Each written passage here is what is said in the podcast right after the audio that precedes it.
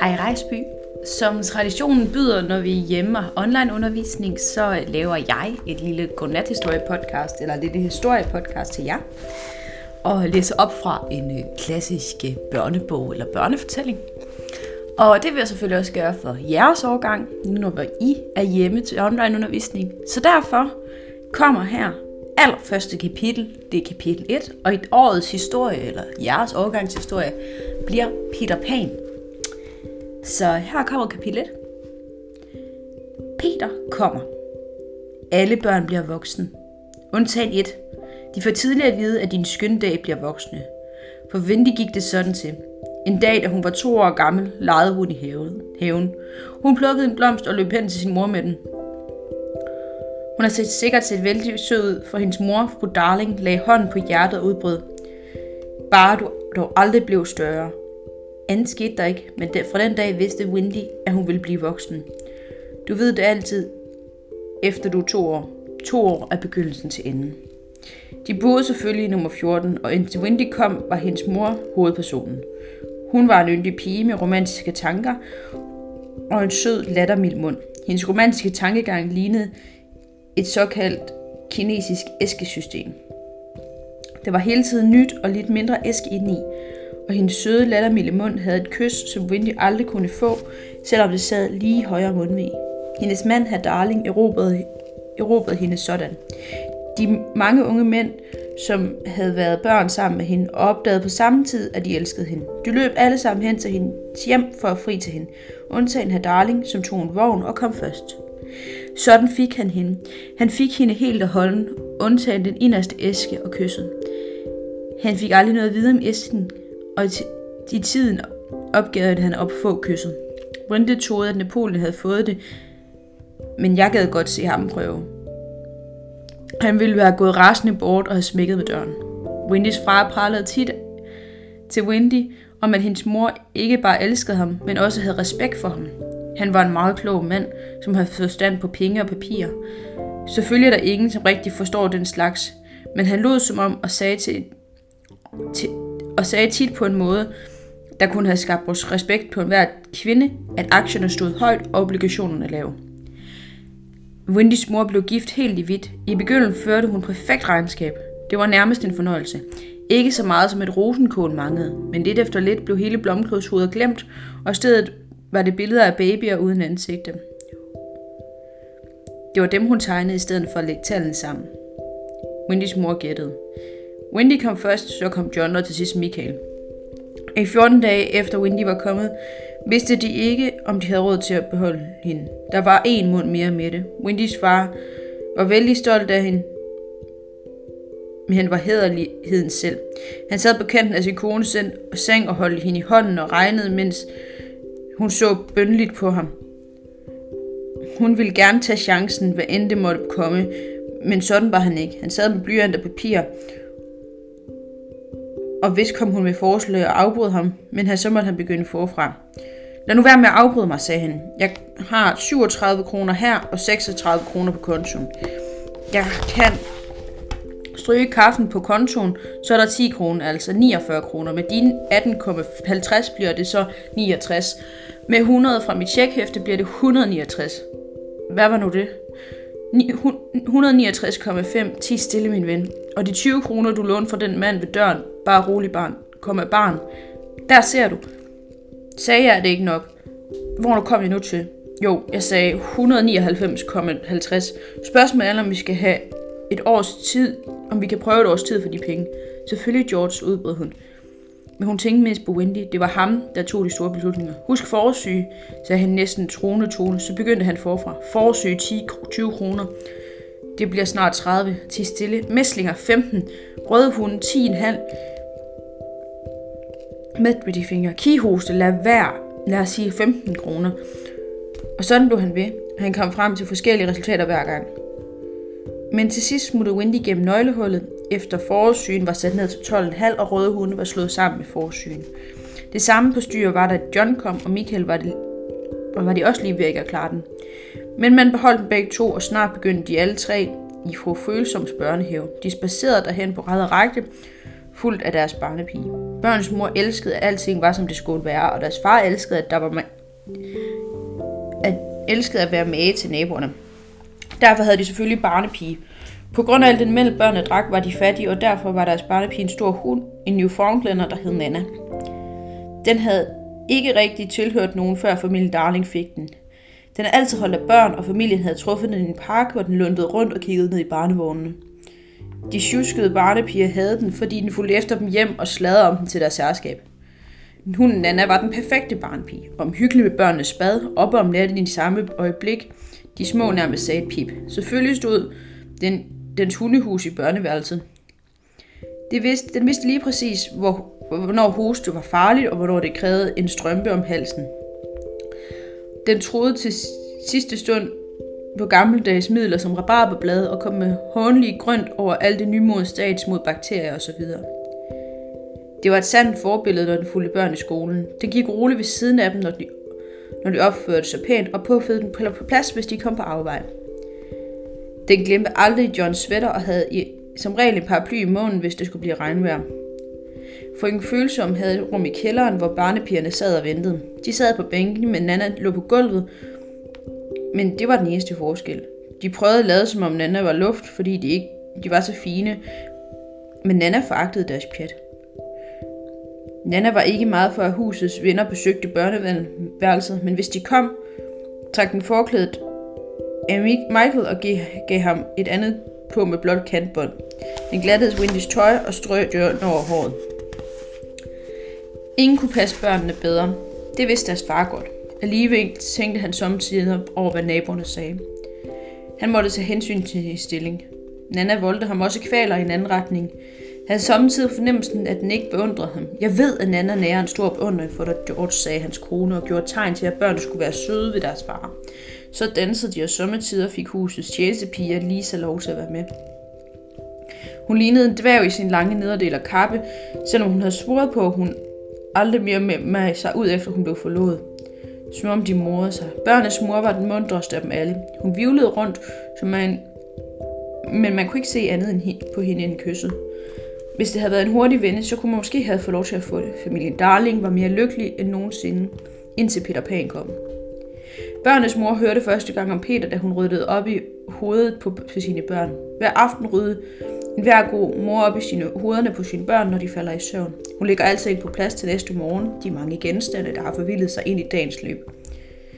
Hvis du kunne holde dig vågen, men det kan du selvfølgelig ikke, vil du se din egen mor gøre det og finde det meget spændende. Det er ligesom at rydde op i en kommode. Du vil sikkert kunne se hende ligge på knæ og morse sig over dit indhold. Hun opdager søde ting og ikke så søde ting. Og trykke noget med sin kind, som om det var en blød killing. Og stønne skynde sig at stue noget andet bort. Når du vågner om morgenen, ligger, vil, vil al den uartighed og de onde tanker, som du gik, gik i seng med, ligge det sammen på bunden af dit sind. Og øverst oppe, fint luftet, ligger dine pæne tanker til at tage på. Jeg ved ikke, om du nogensinde har set et kort over menneskets tanker. Lærerne tegner sommetider over kort over andre dele af dig, og dit eget kort er meget spændende. Men prøv at gribe dem i at tegne et kort over et barns tanker, så bare ikke er vildt forvirrende, men som snurrer rundt hele tiden. Linjerne går op og ned i zigzag, ligesom feberkurve og, og sikkert vejen på øen. For et barns ønskeland er altid mindre, øh, mere eller mindre en ø med fantastiske farver, og koralrev og store skud, skuder i farvandet, og vilde ensomme huler og dværge, der får det meste af skrædder og kløfter med rivende floder og prinser med seks ældre brødre og en forfalden høne og ikke mindst en gammel dame med en ørnenæse. Kortet er en smal sag, hvis bare det var det hele. Men så er der også første skoledag, region, religion fædre, den runde dame, håndarbejde, modre, henrettelser, udsonsur, der styrer dativ, chokoladebudding, at få seler på 79, 25 øre, der får at trænge sand ud selv, og så videre. Det er alt sammen med på øen, og det kan ses på et andet kort bagved. Det er temmelig forvirrende, især når ingenting står stille. Selvfølgelig er der stor forskel på ønskeøen. På Johns var der for eksempel en lagune, og henover den fløj der flamingoer, som John skød. Mens Michael, som var meget lille, havde en flamingo, som, som søen fløj henover. John boede på stranden i en båd med bunden i vejret, Michael i en vikma, og Wendy i et hus lavet af fint sammensyet blade. John havde ingen venner, Michael havde venner om natten, og Wendy havde en tam uld, som havde forladt sin mor og far. Men alt i alt ligner ønsker hinanden, og de lå på række, og du ville kunne se dem i hinandens næser og så videre. Så fortryllede kyster vil børnene høre, komme til alle landene i deres både. Vi har også været der. Vi kan stadig høre lyden af brændingen, selvom vi aldrig lander mere på vores ønske. Af alle de dejlige øer er Ønskeø den pæneste og den mest sammenhængende. Den er ikke stor og udfyldende, ved du, men kedsommelig afstand mellem eventyrene, men dejligt tæt.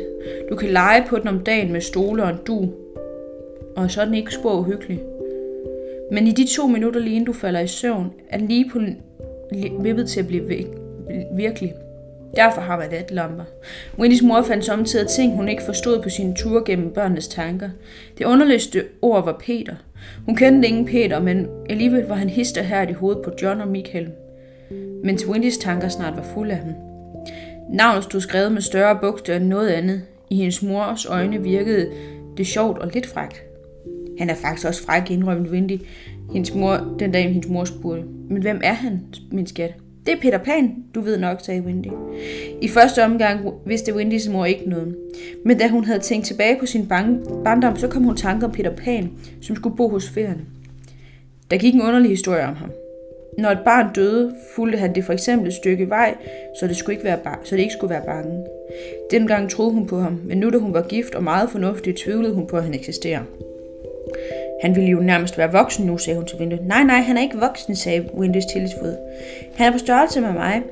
Hun mente både ydre og indre tankegang. Hun vidste ikke, hvordan hun vidste. Hun vidste bare. Fru Darling spurgte til mandens råd, men han smilede bare. Ved du hvad, sagde han. Det er noget pjat, som Nana har sat i hovedet på børnene. Det ligner en rigtig hund. Lad som ingenting så godt over. Men det gik ikke over, og snart var den besværlige dreng, gav den besværlige dreng børnenes mor lidt af et chok. Børnene oplevede alle mulige eventyr, uden det generede dem. De huskede måske lige pludselig dem en uge efter, at de havde mødt deres døde far ude i skoven og leget med ham. På samme, tid, på samme tilfældig måde vagte Vindy en morgen stor opstandelse. Hendes mor havde, fulgt nogle blade fra et træ på grund, havde fundet nogle blade fra et træ på, på gulvet i børneværelset. De havde absolut ikke været der, da børnene gik i seng. Fru Darling stod og undertårnen. Det er nok igen Peter Pan, sagde Wendy med et overbærende sving. Hvad i verden mener du med det, Wendy? Han er så uartig. Han fejrer ikke op efter sig, sagde Wendy med et sluk. Han var sådan, hun var sådan et ordentligt barn. Hun forklarede roligt og saligt, at Peter samtidig kom til dem om natten og sad i foden af hendes seng og spillede fløjte. Desværre vågnede hun aldrig, derfor vidste hun ikke, hvordan hun vidste, at han var der. Sig noget sludder, lille skat. Ingen kommer herind uden at banke på, sagde hendes mor. Jeg tror, han kommer ind af vinduet, vinduet sagde Wendy. Det er på anden sag, lille elskede. Jamen, lå bladene ikke derhen ved vinduet, mor? Og det var ikke engang løgn. Bladene blev fundet ved vinduet. Windys mor vidste ikke, hvad hun skulle tro. For Windy var det hele så naturligt, at man bare kunne affærdige det som en drøm. Hvorfor har du ikke fortalt dem noget før, udbrød Windys mor. Jeg har glemt det, sagde Windy, og hun skulle skynde sig ned til morgenmad. Selvfølgelig var det en drøm, men på den anden side, hvad så med bladene? Wendys mor undersøgte dem. De var visne, men hun var sikker på, at de var fra, hun var ikke sikker på, at de var fra et engelsk træ. Hun kravlede hen på gulvet med et lys for at lede efter spor af fremmede fødder. Hun slog i pejsen med ildraven og bankede på væggen. Hun hængte et målebånd op ved vinduet. Der var et fald på 10 meter under, under stedet, hvor man kunne sætte sine fødder og klatre op. Windy havde drømt, ingen tvivl om det. Men Windy havde ikke drømt. Det blev opklaret næste nat. Den nat begyndte børnenes mærkelige eventyr. Børnene lå i deres senge. Nana havde fri, og der havde, mor havde givet dem bad og sunget for dem, indtil de slap en efter en slap hendes hånd og gled over i søvnens land. De var alle sammen så glade og trygge, og deres mor smilede af al sine bekymringer i ro og mag, satte hun sig foran pejsen for at sy. Det var en fødselsdag til Michael, som skulle begynde at gå med skjorte. Ilden varmede godt, og de tre natlamper lyste særligt meget. Wendys mor sad og nikkede. Sygtøjet hvilede i skødet på hende. Hun sov trygt. Nu sov de alle fire. Wendy, Michael, derover John her og deres mor ved pejsten. Der manglede en natlampe. Wendys mor drømte. Hun drømte om ønskeøen, der var kommet for nær, og fra en fremmed dreng, der havde forladt den. Hun blev ikke bange, for hun mente, hun havde set ham før, i udtryk hos mange kvinder, som ikke har børn.